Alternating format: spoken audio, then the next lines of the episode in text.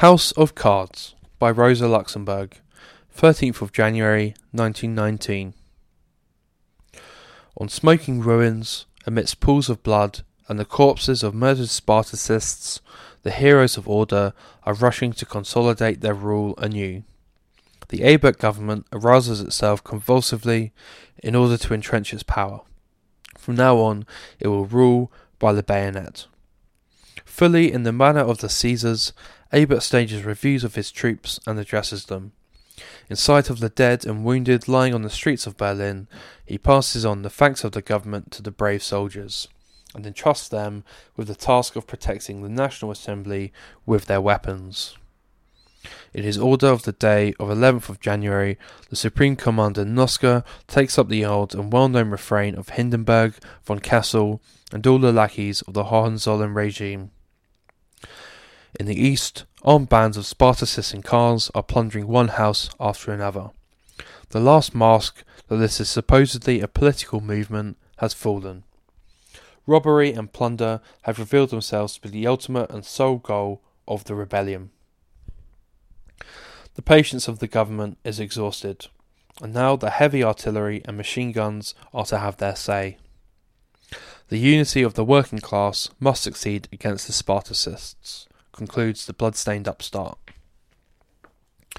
This is how the Scheidemanns hope that with the material help of the counter-revolutionary military and the moral support of the bourgeoisie, they will be able to establish anew the governmental powers over the corpses of Berlin's revolutionary workers. But there is a flaw in this calculation. The military and the bourgeoisie, who today help Ebert Scheidemann out of the mess they are in, want to enjoy the fruits of the bloody harvest themselves. These elements wanted to support the socialist government only as long as they were able to believe that they could hold the proletarian masses in check by waving a counterfeit banner and could strangle the revolution and socialism by moral influences. The last week has ripped open the gaping abyss between the Ebert government and the revolution. Today it is clear that Ebert Scheidemann can rule only by means of bayonets. But if that is the case, then the bayonets will also want to rule without Ebert Scheidemann. The bourgeoisie will not make do with half measures. It is calling for the open proclamation of the dictatorship of the sabre, for the complete restoration of the old order. The right place for the rebels is in front of a court martial or in prison, cries the Tägliche Rundschau until it is hoarse, and they do not deserve to be at liberty. The restoration of peace, the restoration of order, must be carried out down to the last detail. The police, which has hardly existed since the 9th of November, must be restored to their previous strength and their previous importance.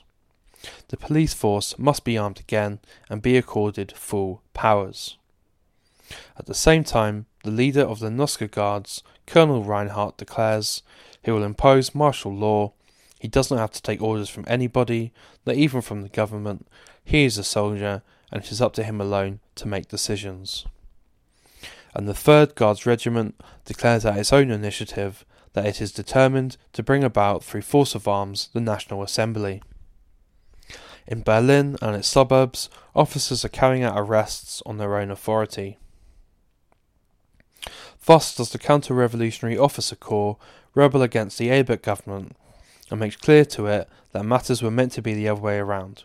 Ebert Scheidemann were to save the bourgeoisie, not the bourgeoisie save Ebert Scheidemann. If it comes to the point that the bourgeoisie must save the socialist government from the revolutionary working class, then it is game over then the bourgeoisie will decide, and not without good reason, that it has more capable candidates for the dictatorship of the sabre than the upstarts Ebert and Noske. On the third side, the party of Haase is seeking to use the crisis in order to create a coalition government of all socialist tendencies, in line with Haase's fig leaf politics of drowning all the internal contradictions of the revolution in an undifferentiated hodgepodge concealing all conflicts and dissolving the masses' readiness to struggle in a rotten compromise.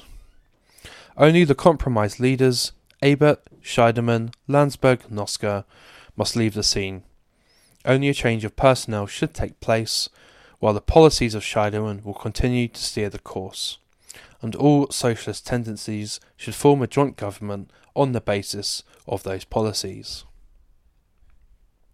In view of the corpses of murdered proletarians, in view of the bloody orgies of the Scheidemanns, the Spartacists today, even far more so than ever in the past, have only scorn and a clenched fist for this wretched policy of compromise and betrayal of the revolutionary cause. This means that the expression used by the Haase people, the coalition of all socialist tendencies, really amounts to the earlier well known combination of the Scheidemanns and the Independents. The re establishment of the Ebert Haase government but with new names, that is all the great unity palaver of the USPD amounts to. And the more vehemently Ebert Scheidemann are abused today in Freiheit, so all the more surely is the shameful collapse of the USPD being prepared behind the spurious cannonade despite all the lessons which it has been taught, and although it has already been compelled to abandon on the 28th of December the partnership with the Scheidemanns, the USPD simply wants to return to this partnership, albeit with different names, at the top table. The current crisis therefore gives rise to three combinations. Ebert Scheidemann wants to preserve the status quo, their own rule, based on the bayonets of the bourgeoisie. The USPD wants to turn the clock back to the 9th of November to an Ebert Haase government but under a different name. The bourgeoisie at last wants to change things to the way they were before the 9th of November, to a straightforward dictatorship of the sabre. All three combinations are houses of cards, simply by virtue of the fact that all three of them amount to stages which have already been overtaken and superseded. The revolution does not allow itself to be turned back and recast in an earlier form, neither as it was on the 9th of November, and even far less so as it was in the wonderful times before the 9th of November. And just as little can it be trapped in a dead end in the shadow of Ebert's sceptre. The entire political meaning and historical content of the crisis of the last week lies precisely in the fact that the revolution is driven forwards by virtue of its inner strength and logical development, because what is involved is the serious matter of the conquest of power by the proletariat and the achievement of socialism. Whereas the factors holding back its development continue to seek to block its advance.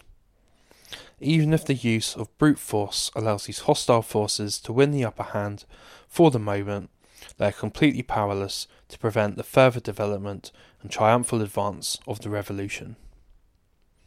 And the clearest expression of that is the fact that not a single combination capable of lasting any length of time can be established on the ruins of this week.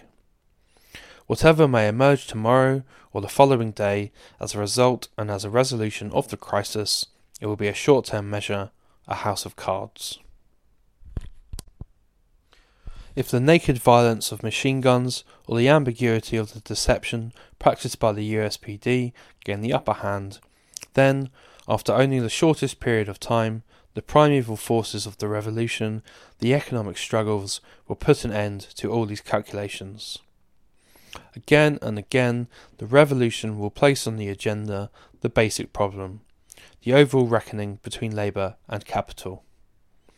And this reckoning is a world historical conflict between two mortal enemies which can be fought out only in a long struggle for power, eye to eye and chest to chest.